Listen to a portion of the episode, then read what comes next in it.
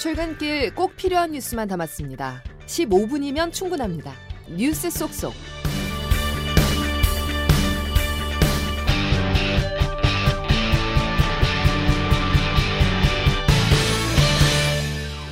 여러분 안녕하십니까? 10월 26일 목요일 CBS 아침 뉴스 김은영입니다.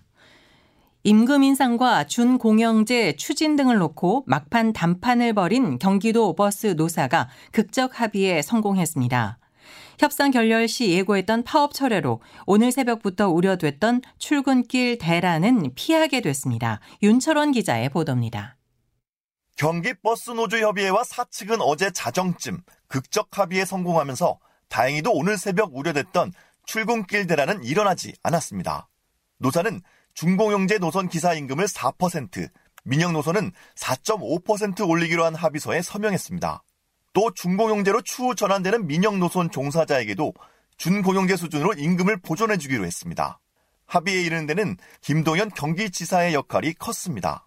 예산 문제로 임기 내 도입이 어렵다고 했던 일반 시내버스 준공영제 시행을 약속하면서 이견을 좁힌 겁니다. 27년까지 준공연제에 대한 말씀드린 바 있고 다시 한번 거기에 대한 이어 양해 말씀드리면서 어, 차질 없이 또 양측의 의견을 드려서 추진할 것을 다시 한번 여러분들에게 약속을 드립니다. 앞서 경기도 전체 버스 89%인 9,500여 대가 속한 경기버스 노조협의회는 사측과 임금 협상이 결렬되자 최근 97.4% 찬성률로 파업을 가결한 뒤 최종 담판을 벌여왔습니다. 협상이 결렬되면 오늘 첫 차부터 파업에 나설 예정이었지만 극적인 타결로 철회했습니다. 서울과 도내 시군을 연결하는 중공영제 노선버스 2,400여 대를 포함해 모든 노선이 정상 운행되면서 출근길 대란도 가까스로 피할 수 있게 됐습니다. CBS 뉴스 윤철원입니다. 어젯밤 충남 공주에서 규모 3.4의 지진이 발생했습니다. 피해는 없었지만 지진이 발생한 지역의 건물이 앞뒤로 흔들릴 정도의 강한 진동이 감지됐습니다. 양승진 기자의 보도입니다. 어젯밤 9시 45분쯤 충남 공주시 남남서쪽 12km 지역에서 규모 3.4의 지진이 발생했습니다. 지진 발생 깊이는 12km로 추정됐습니다. 흔들리는 정도를 나타내는 계기 진도는 충남이 5로 가장 높았습니다. 거의 모든 사람이 진동을 느끼고 그릇과 창문 등이 깨질 수 있는 정도입니다. 소방청은 진동을 느꼈다는 주민 신고가 충남 지역 240건을 비롯해 충북과 전북, 대전, 세종 등 모두 387건이 들어왔지만 현재까지 집계된 피해 상황은 없다고 밝혔습니다. 올해 한반도와 주변 해역에서는 규모 2.0 이상 지진이 87차례 발생했고 이번 지진은 다섯 번째로 규모가 큽니다. 행정안전부는 중앙재난안전대책본부 비상 1단계를 가동하고 지진 위기 경보 경계 단계를 발령했습니다. 중앙재난안전대책본부장은 관계 부처와 지자체는 긴밀히 협조하고 비상 대응 체제를 유지하면서 필요한 조치를 신속히 취할 것을 긴급 지시했습니다. CBS 뉴스 양순일입니다. 이태원 참사 일주기 CBS 기획 감사원이 이태원 참사가 발생한 지 1년이 다 된 이제서야 자료 수집을 시작했습니다.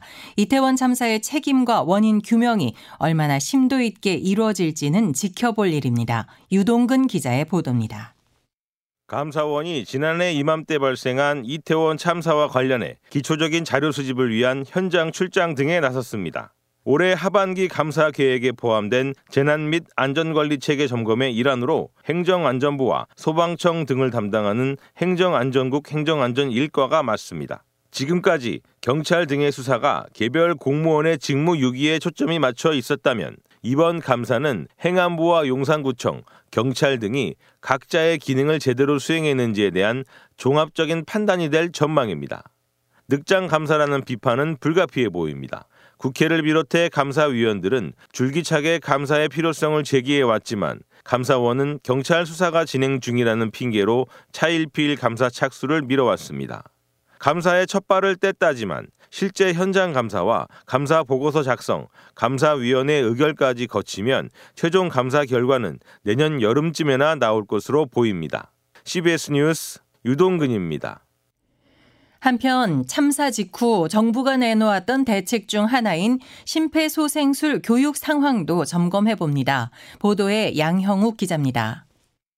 이태원 참사 5개월 후 정부가 발표한 제4차 응급의료 기본계획 주요 과제로 참사 당시 주목받았던 심폐소생술의 일반인 시행률을 높이고 관련 교육을 강화하겠다고 내세웠습니다. 참사로부터 1년, 대책 발표 후 반년이 지난 지금 심폐소생술 강사들은 참사 이전과 한치도 달라지지 않았다고 말합니다. 응급처치 강사 김규나 씨입니다. 그래도 안, 아무래도 인원이 많다 보니까 2시간이라는 이 한정적인 시간 내에 이 많은 것을 다 소화하고 완벽하게 끝내기에는 조금 어려움이 있다고 봅니다. 소방청에 따르면 올해 대국민 응급처치 교육 횟수는 지난해보다 약 81만 건 늘어난 177만 8,110건.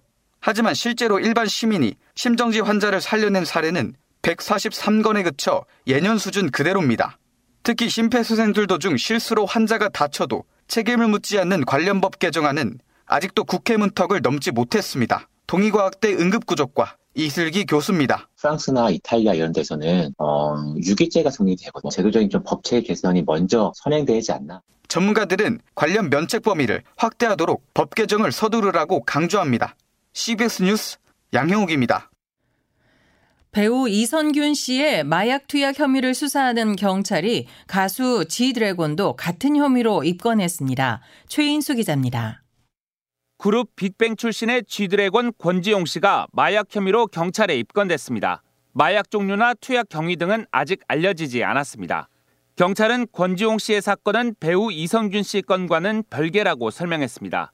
권 씨는 지난 2011년 대마초 흡연 혐의로 입건됐지만 기소유예 처분을 받았습니다. 당시 소속사 측은 일본 투어 때 참석한 술자리에서 담배를 권유받아 약간 흡입했던 것이라고 해명했습니다. 경찰은 강남 유흥업소 마약 첩보로 시작된 이성규 씨 사건과 관련해서는 내사를 받고 있는 나머지 조사 대상 5명에 대한 투약 여부를 조사 중입니다. 재벌 3세와 작곡가, 가수 지망생 등으로 수사 결과에 따라 마약 파문은 더 확산될 수 있습니다. CBS 뉴스 최인수입니다. 국제 마약 조직이 필로폰을 밀수하는 과정에 세관 직원이 연루됐다는 의혹과 관련해 경찰이 구체적인 진술을 확보했습니다. 임민정 기자가 보도합니다. 지난 1월 27일 말레이시아 마약 조직원들이 약 80만 명분의 필로폰을 국내로 들여왔습니다. 경찰은 이 과정에서 인천공항 세관 직원들의 도움이 결정적이었다고 보고 있습니다. 경찰 조사 등에 따르면 운반책과 세관 직원들은 서로의 사진을 나눠 가져 각자의 얼굴을 익혔고 운반책이 공항에 도착한 직후 세관 직원들이 6명의 조직원에 먼저 접근해 입국 과정을 인솔한 걸로 파악됩니다. 특히 이들이 탔던 비행기가 검역 전수조사 대상이어서 농림축산검역본부 검역대부터 통과해야 했지만 경찰은 세관 직원 2명이 직접 펜스를 열고 운반책들을 세관 검사대로 빼돌렸다는 진술을 확보했습니다. 세관 검사대에서도 또 다른 세관 직원 2명이 별다른 검사 없이 곧장 입국장으로 보내줬단 겁니다. 심지어 이 과정에서 한 조직원이 갖고 있던 가방을 무심코 검사대에 올려놓자 세관 직원이 웃으며 말렸다는 진술까지 나왔습니다. 관련 직원 4명이 입건됐지만 세관은 여전히 직원 개입 가능성은 작다는 입장. 경찰은 구체적 물증을 확보하기 위해 오늘 세관 직원들의 휴대전화와 금융계좌 등에 대한 압수영장을 다시 신청할 방침입니다. CBS 뉴스 임민정입니다. 이스라엘이 가자 지구 지상 공격을 미뤄 달라는 미국의 요청을 받아들였다고 미국 언론이 보도했습니다. 네타냐후 이스라엘 총리는 지상군 투입 시점을 내각의 만장일치로 결정하겠다고 밝혔습니다. 워싱턴에서 최철 특파원의 보도입니다. 이스라엘은 하마스로부터 공격을 받은 후 즉각 지상군 투입을 천명했습니다. 하지만 보름이 넘도록 결행을 못하고 있습니다. 무고한 팔레스타인 민간인 피해를 우려하는 국제사회의 목소리가 연일 커지고 있는 것도 이유입니다. 조 바이든 미국 대통령입니다. 하마스가 민간인 시설로 숨어 들어가고 있지만 그렇다고 이스라엘이 민간인 보호를 하지 않아도 된다는 말은 아닙니다. 또 다른 이유는 미국의 요청입니다. 월스트리트 저널은 미국이 이라크, 시리아 등지에 있는 미군 기지에 방공망을 설치할 시간을 달라고 요청했고 이스라엘이 이에 동의했다고 보도했습니다. 이 신문은 이번 주 후반에 미군의 방공망이 해당 지역에 배치될 것으로 보인다고 전망했습니다. 이 말은 조만간 미군의 방공망 배치가 끝나면 언제든지 이스라엘이 지상군을 투입할 수 있다는 해석도 가능합니다. 한편 네타냐후 이스라엘 총리는 오늘 TV 연설에서 지상군 투입과 관련해 구체적인 사항은 말할 수 없다면서도 시점은 전시 내각의 만장일치에 따라 결정된다고 말했습니다. 워싱턴에서 CBS 뉴스 최철입니다.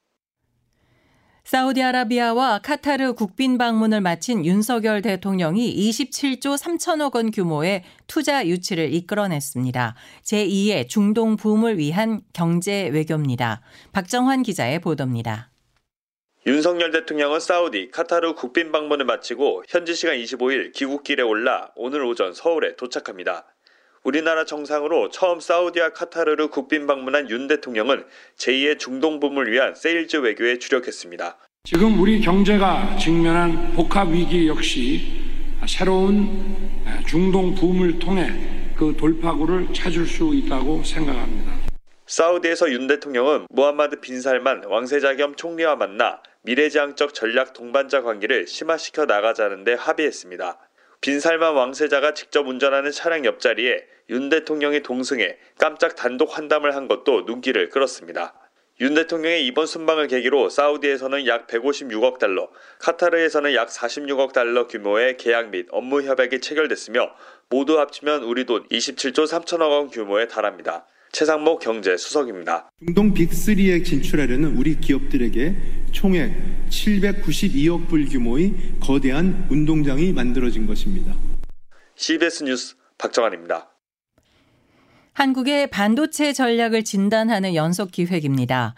내년 R&D 예산 삭감 논란이 계속되는 가운데 반도체 예산들도 줄줄이 삭감된 것으로 드러났습니다. 조은정 기자가 보도합니다. 윤석열 대통령의 주요 대선 공약 중의 하나는 반도체 초강대국 건설이었습니다. 하지만 내년도 R&D 예산 삭감 과정에서 반도체 관련 예산들이 줄줄이 깎인 것으로 확인됐습니다. 반도체의 언어로 불리며 정부가 유독 강조했던 IP 개발 예산은 67억에서 11억 원으로 무려 83% 깎였습니다. 뿐만 아니라 3대 차세대 기술이라 불리는 인공지능, 자동차, 전력 반도체 관련 사업도 모두 삭감됐습니다. 연구진들은 황당하다는 입장입니다. AI 반도체 연구개발 담당자입니다. 결과를 사실 뭐 못 내게 될 가능성이 사실 높아지는 거죠. 저희가 뭐 제작 자체를 이렇게 못하게 되는 그런 경우가 생기게 되거든요. R&D 예산이 얼마나 성급하게 깎였는지 또 반도체 사업 전략이 얼마나 허술한지를 역으로 보여주고 있습니다. 연원호 대외경제정책연구원 경제안보팀장입니다. 국가 반도체 전략에 맞게 R&D 예산을 검토를 하고 조정을 해야 되는데 그것을 일괄적으로 조정한 것은 좀 문제가 있어 보인다 이렇게 생각이 듭니다. CBS 뉴스 조은정입니다. 이른바 강남 납치 살해 사건을 저지른 이경우와 황대한이 1심에서 무기징역을 선고받았습니다. 범행 배우로 지목된 부부에게는 살인 혐의가 인정되지 않고 강도 혐의만 인정돼 징역 8년과 징역 6년이 각각 선고됐습니다. 이들은 앞서 올해 3월 서울 강남구 역삼동 아파트 단지 앞에서 피해자를 차로 납치해 이튿날 오전 살해하고 대전 대청댐 인근 야산에 안매장한 혐의로 기소됐습니다. 뉴욕 증시가 구글 모기업 알파벳의 주가가 9% 이상 하락한 여파와 장기 국채금리 상승세에 하락했습니다. S&P 500 지수는 지난 5월 이후 처음으로 4,200 아래에서 마감했고 나스닥 지수는 최근 고점 대비 11%가량 하락해 조정 영역에 들어갔습니다.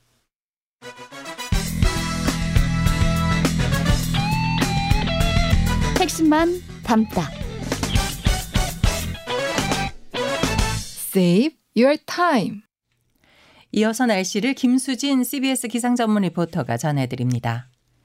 네, 요즘 아침마다 짙은 안개가 자리하면서 큰 불편함을 주고 있습니다. 오늘도 오전까지 내륙과 서해안을 중심으로 가시거리 200m 미만의 매우 짙은 안개가 끼는 곳이 많을 것으로 보여서 출근길 교통 안전에 각별히 유의하시기 바랍니다.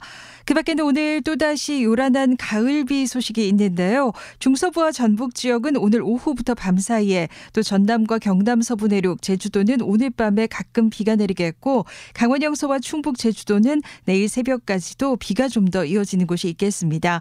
예상 강우량은 경기 동부와 강원 영서에 최대 40mm 안팎, 그 밖에 대부분 지역으로는 5에서 20mm 안팎이 되겠고요. 이 비가 내리는 동안 돌풍과 벼락, 일부 지역에서는 우박이 떨어지는 곳이 있어서 피해 없도록 각별한 주의를 기울이셔야겠습니다. 낮 최고 기온은 오늘 서울 21도, 강릉, 청주, 광주 23도, 대구 24도의 분포로 여전히 평년 기온을 다소 웃돌아서 비교적 포근하겠습니다. 다만 오늘 비가 내리고 난 뒤에는 다시 북서쪽에 찬 공기가 내려오면서 내일과 모레 아침 공기가 부쩍 더 쌀쌀해지겠습니다. 날씨였습니다. CBS 아침 뉴스를 모두 마칩니다. 오늘도 함께 해주셔서 감사합니다.